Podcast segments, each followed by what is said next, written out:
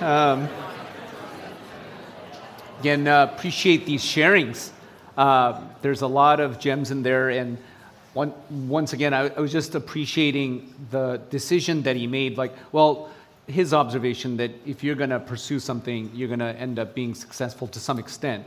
So if it's money, you're going to be successful to a certain extent. And for him, uh, that degree of success was, well, it didn't make sense in, in light of what he said is a, a truth of the gospel. And, and so he's going to invest it in eternity. So, um, yeah, I appreciate that on a theoretical level, but for him to actually quit his job, uh, as a, in the gaming industry, um, kind of reorient his priorities. That's something else. That's, uh, that requires a, a I, I want to say level of faith, but that's just simply faith uh, playing itself out. And so, um, how did he make that decision? It was, it was, um, yeah, it was based on gospel conviction, gospel truth. So I, di- I did want to talk about that today the truth of the gospel, uh, particularly as I thought about um, uh, the message that I want to give after Easter, because we, we all celebrated Easter together and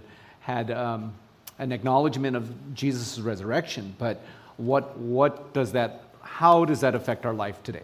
So uh, I'm going to read from Colossians chapter 1, verses, uh, just the first six verses, and just follow along with me. Paul, an apostle of Christ Jesus by the will of God, and Timothy, our brother, to the saints and faithful brothers in Christ at Colossae, grace to you and peace from God our Father. We always thank God, the Father of our Lord Jesus Christ, when we pray for you, since we heard of your faith in Christ Jesus and of the love that you have for all the saints, because of the hope laid up for you in heaven of this you have heard before in the word of the truth, the gospel which has come to you, as indeed in the whole world it is bearing fruit and increasing, as it also does among you, since the day you heard it and understood the grace of God in truth. So I'm going to go back to verse 3, and Apostle Paul says, I thank God for you. Uh, particularly, I heard about your faith in Christ Jesus. We heard of your faith in Christ Jesus and of the love that you have for all the saints. And he, he, where is this faith and love springing from? And we can see here it's because of the hope laid up for you in heaven. Now, how does that work? Well, the faith and love for people is only possible if you have an eternal timeline, which is the hope in heaven. If you don't have that, and the timeline is just simply this earth, this life, this 70, 80 years of life that you might have, then I would argue, then, man, that causes a lot of anxiety because life just becomes an ever closing window. I say ever closing window because with every passing year, right? It's just uh, less and less time left for you. And so you have to fight for things on earth because life is an ever closing window. And consequently, I think that anxiety just increases over time because you sense limited time, you sense limited resources. And then the things on earth then take on greater proportion. And so when I say things on earth, whether it's degrees that we pursue, um, your position, salary, house, family, whatever it might be, uh, that takes on greater value. And of course, that kind of attitude then chases out any notion of trusting in God. And so there's nothing like a funeral to really bring home reality that everything in life has a shelf life. And I was at a funeral this past um, week in San Diego, uh, California, and um, met some people. Here's a picture I wanted to show just for the sake of maybe Stanley and Nana, you know, because these are the seniors in our A2F uh, San Diego church. And then I actually had a chance, you know, you have these reunions at funerals, right? Sadly, it's like it's an opportunity to kind of have all the people, friends, past and present, come together. And my old life group was there. Um, some of them are members of our church now, and some of them are members uh, of other churches, but they all came together along with mentors. And so we all took a picture together. That was pretty cool for me.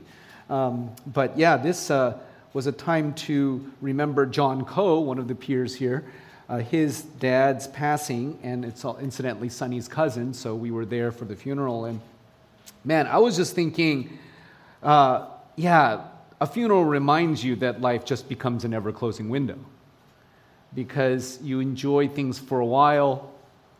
And for a moment, John's dad, he didn't have much, but you know, during the eulogy, his son uh, John said, yeah, he, his mantra was friends and food, you know, just make sure you have friends and food.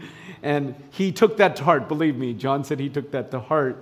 And it's because in the long run, uh, what, what does one keep with you, you know, uh, after this life is over? And so, what the resurrection has done is that it has provided real hope in heaven not just wishful thinking or op- just optimism, but a confident expectation because Jesus conquered death. And this hope then provides a generosity of spirit that is unavailable for people who just see life as an ever closing window. I think because you have that eternal timeline, it enables you to then focus on investing in people like David shared in his testimony. Like, yeah, like people are forever. So I'm going to invest in that. And so you realize because of the resurrection, life becomes now an expanding window, not a closing one, because the moment that Christ saved you and I, when we placed our faith in Jesus, our eternity began with Him. So it be, it's like the beginning of an expanding window. I'm at the beginning of a life that will not end. Therefore, I don't have to then clamor for my piece of the pie now. I don't have to engage in this inordinate focus uh, on outdoing others, outcompeting somebody, amassing things, and see who survives life at the end. No, this is an eternal outlook that's driven by um, uh, yeah, life is, is, is, is beyond that, and it's not simply limited by my, my life here on earth. So, what does hope laid up uh, for uh, in heaven do for you? Um, I think that's a, a question that, that you have to, that all of us have to think about because it should enable us to trust God with your future. You don't have to fight and fidget for every little thing, but you can actually relax. Uh, not that you just chill and do nothing, but there is something to placing your faith in Christ for all things, which means instead of constantly fretting over pursuing your own agenda and trying to squeeze out of your life whatever benefits that you can, you can choose to invest in things that will last forever, and ultimately that means people. And you don't have to always seek to maximize your potential here on earth. And you go, wow, that's a great cost, because even David was sharing about like how that was that comes with a cost. But I would argue, like, what's the alternative? Because I think the alternative is you pursue your agenda, but I've lived life now long enough to know that life is messy.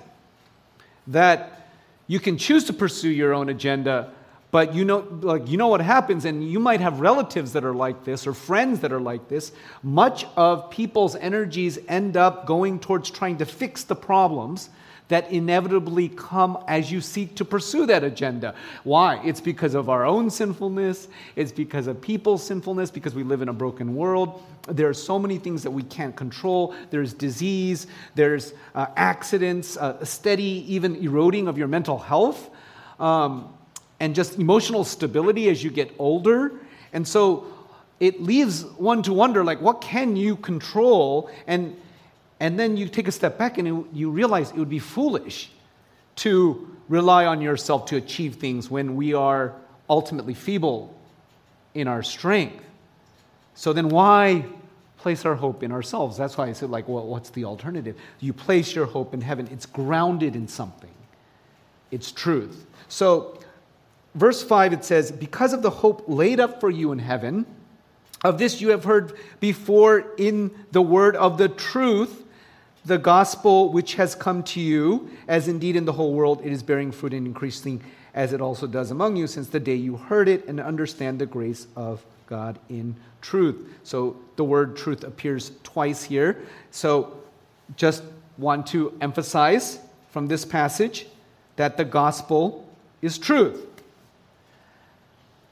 Just let that sit for a while because it might be a whole bunch of things to you. Maybe it's uh, because of the gospel, it's community forging, and through it this past year, you've experienced a lot of nice memories. It is that.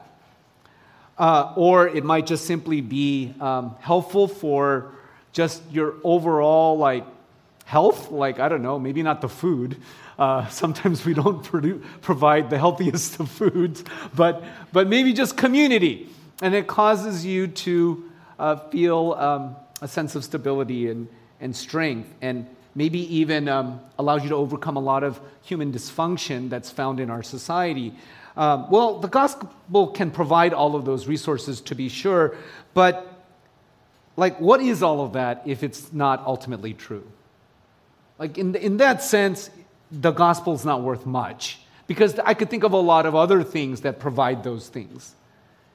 And so, the gospel is truth. We need to wrap our mind around this because the problem is that the truth value of the gospel and the truth value of just truth in general this is something that I think our society is losing uh, grip on, and it's not just me noticing it now. I think this has been the case for a while.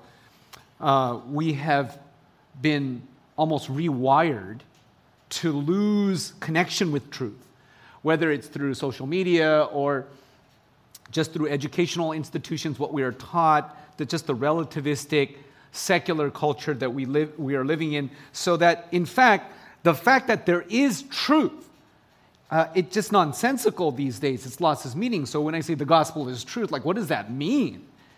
Because even truth itself is, is no longer affirmed as, as something that can be arrived at. Pilate responding to Jesus and saying, What is truth? It's a perspective that I think resonates more, more, more than ever. What is truth? Because ever since I think the dawn of history, human history, there's been like this cosmic battle between truth and lie. And if you remember, it started in the garden. At the beginning of this school year, we were going through Genesis, and Genesis chapter 3, the devil comes in the form of a serpent and engages Eve in a series of subtle lies, starting with Did God really say? Um, Wow. Is that the devil or is that like. that timing was amazing, though. And it's kind of freaky, actually. But I have hope in heaven, so I'm good. All right. Okay. Did God really say? Okay. All right. Well, um, anyway, I was just thinking about this. Like, truth and lies. Did God really say? I think that's probably the first like tweetable statement, right? I think um, in history, probably, did God really say? She, you know, Eve believes in this lie and then reaches out for that fruit and then crosses God's boundary. And what is the lie? That when you do so, when you decide to call your own shots, then presumably the world would be a better place uh, when you have power and control like that, then, then you're going to make the best of, of one's life. Now, this is a lie that has been repeated throughout our society for many generations. So it's this cosmic battle between truth and lie.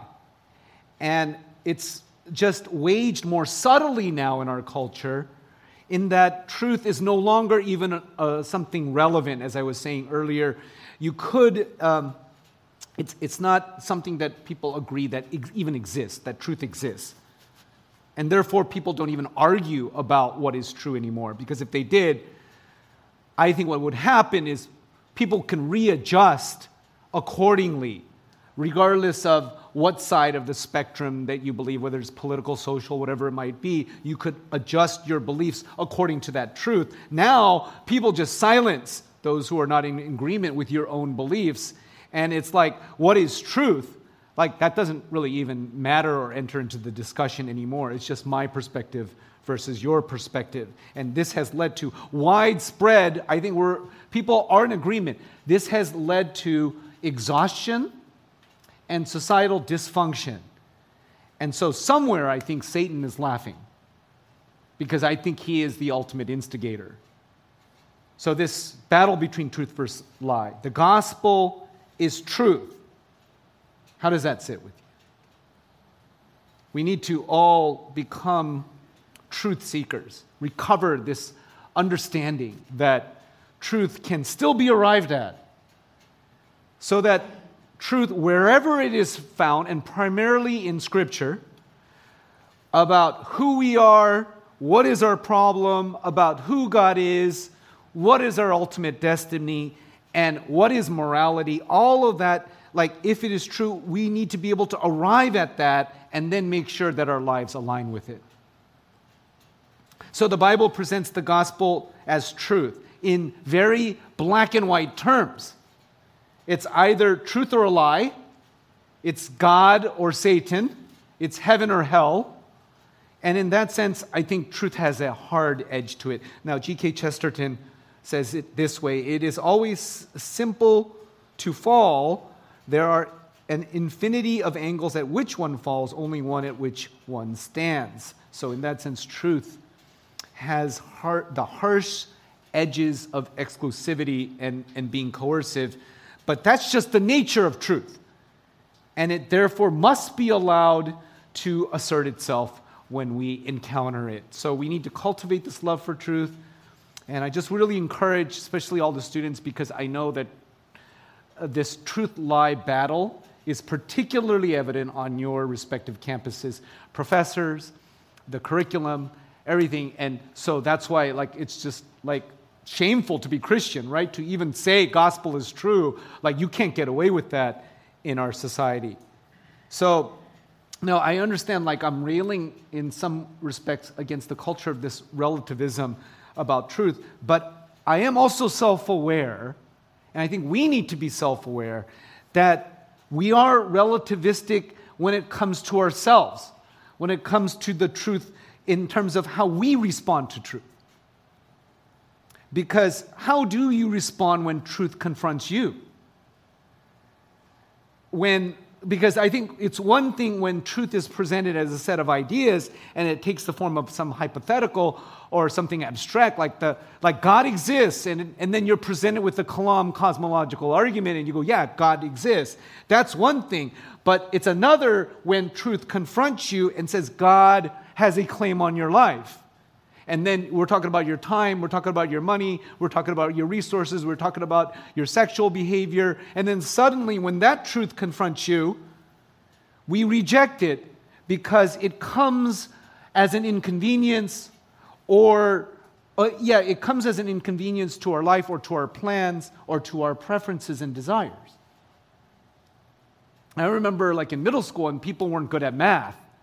Uh, our there were our, the middle school teachers would say, you know, everyone out there, you know, you do go out and do recess, but for those people who did not make the cut, actually, this is back in the 80s, okay, did not make the cut, you have to stay in class and do extra problem sets, you know, instead of going out to recess. Now, that's inconvenient, to be sure, but if, if, if, if a student really wanted to align himself with truth, they have to say, yeah, I'm not good at math. I have to stay and work on these problem sets.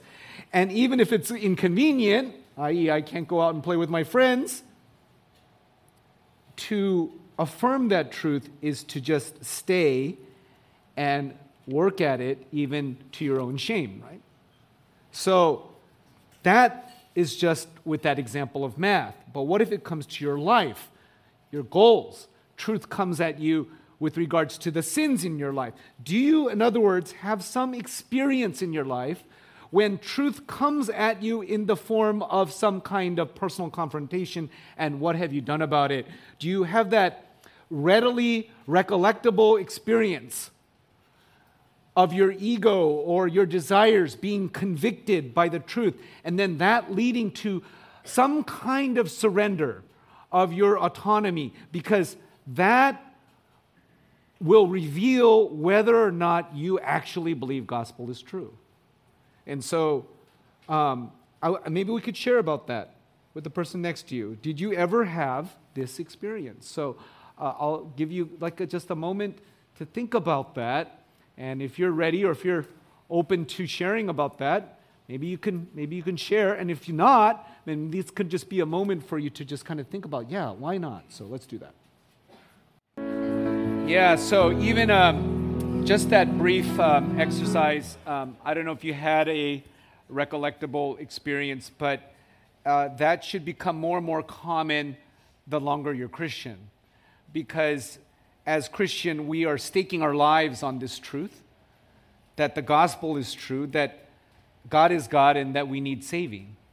And so we should have a regular experience of submitting to that truth. And why is this important? Because of the stakes. We're, when we reject the gospel truth, we're not just re- re- rejecting a set of ideas, we're, we're rejecting that relationship and the implications that it has for our eternity and not just on this life. So we need to be seekers of truth.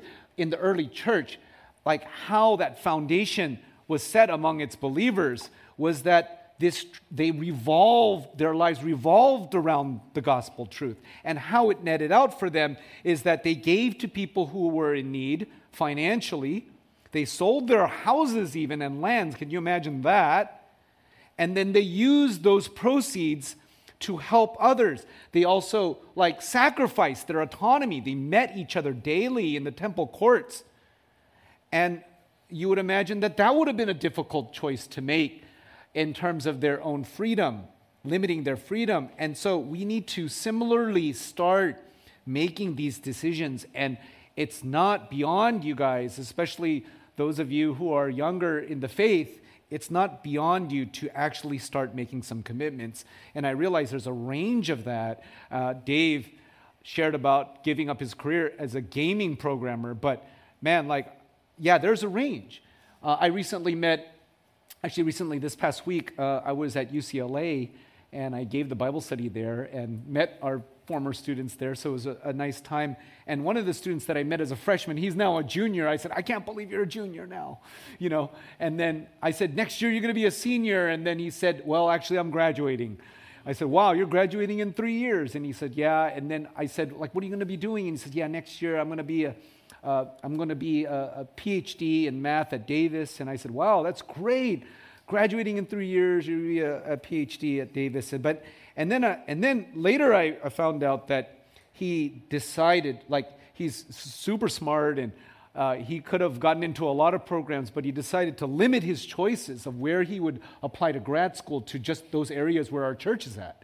And it may not be the best program, but he made that decision. That was a concrete step that he was making. And I was like, hats off to you, because what you valued was also your faith, because he became Christian his freshman year, and it just, he needed a longer time to cultivate that faith. And if he ends up somewhere in the middle of nowhere, like he, he, he recognized this.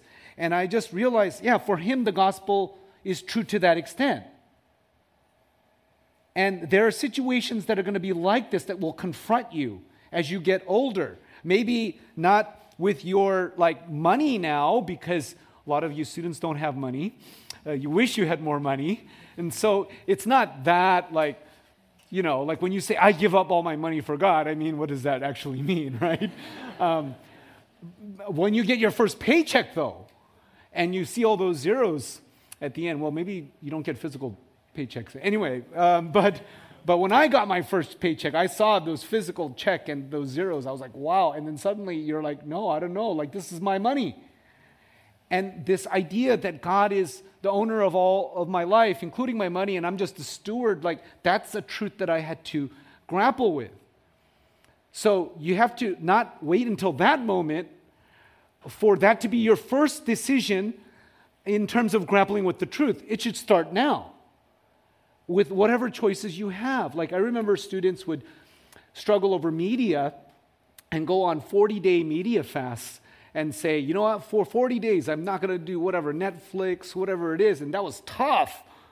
but it was a decision that only made sense if you're responding to gospel truth.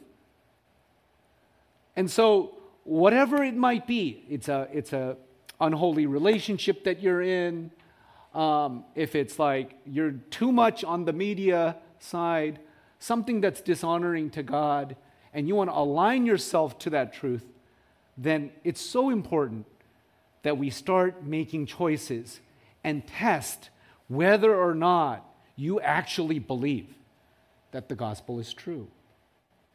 So, Apostle Paul is saying, that's why he just mentioned it twice.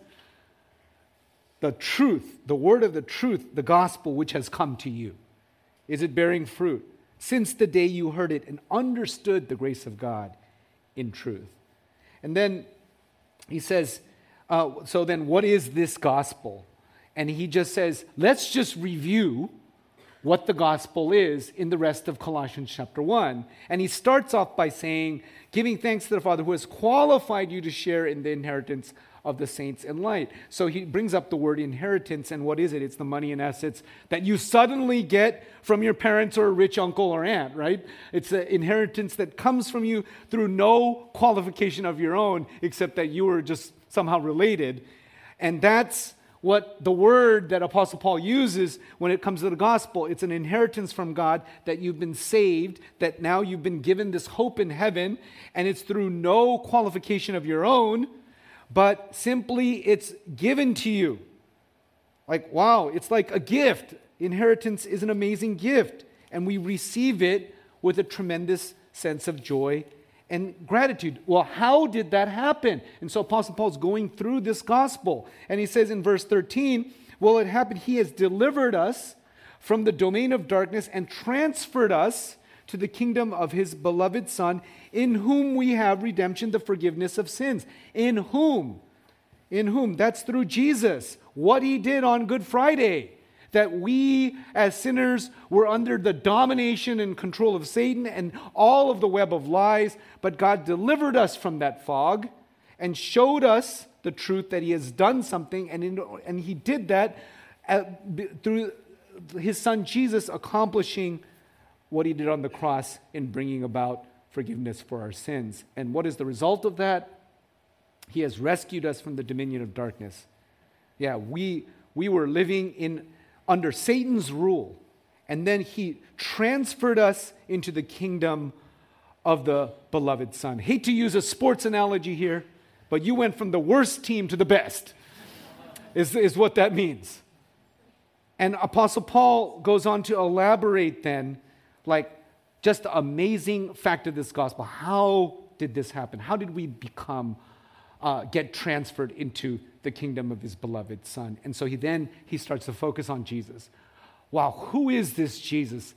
Who is this figure that brought about the redemption and forgiveness of our sins? And so he starts by saying, He is the image of the invisible God, the firstborn of all creation, for by him all things were created in heaven and on earth visible and invisible, whether thrones or dominions or rulers or authorities, all things were created through him and for him. In other words, he was outside of time and space, and then Jesus entered into time and space after having prepared for centuries a particular people, Israel, and then placed into their culture and their thinking and their psyche categories that would prepare them to understand who they were receiving. And then Jesus finally came on Christmas Day in Bethlehem, grew up as a carpenter, making God visible, physical through his life. And then he wasn't just merely a Palestinian man. Who was he? He, is, he is this, this cosmic Christ, what New Testament scholars call cosmic Christ. By him, all things, all things were created through him and for him things in heaven and on earth, visible and invisible. The post resurrection ascended Jesus didn't come into existence at Christmas, but he predated all of that, pre creation, pre time. This is who he was. And then he came to us, this cosmic Christ. And then he became the head of the body of the church. This Jesus. And Apostle Paul's almost asking the church at Colossae and us to consider, like, who is this? That we get to be a part of the church through which he is the head.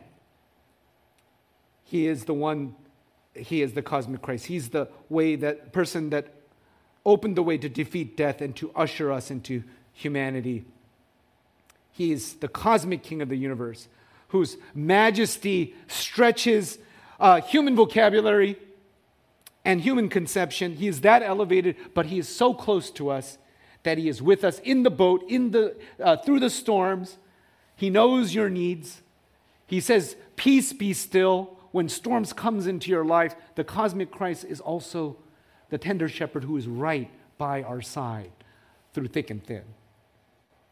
And so, man, we get to be a part of this. And on Friday, like I said, I was in LA and I heard some stories from our international ministry there.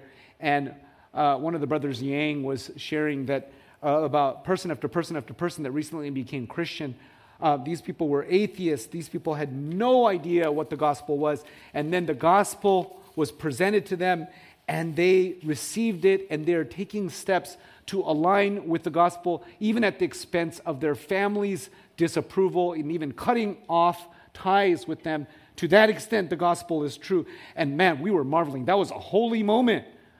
All of us were stirred that we felt the privilege to be a part of the church of which Jesus is the head of the body, and we get to be uh, his laborers, uh, his co workers.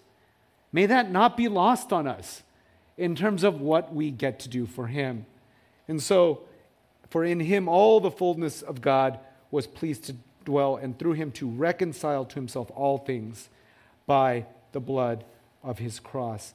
And so it's through the cross that enables people to be reconciled, including those international students, uh, back to him. Uh, just the gospel is an amazing thing. Um, that we are just granted this by faith in Jesus. We are just saved. We can't be more saved or less saved. You just you believe in God and you're just saved. You know, you know, like the analogy where when you really mess something up and then somebody has to come and fix it. Have you ever done something like that? Like in computers, for example, you messed up your laptop, you know, you clicked on every scam link, and now your computer is filled with viruses. And then someone who's a computer nerd who really knows what he's doing comes in there. Don't worry, I'm to fix it. And there's something reassuring about that, right? And then you don't say, hey, can I help you?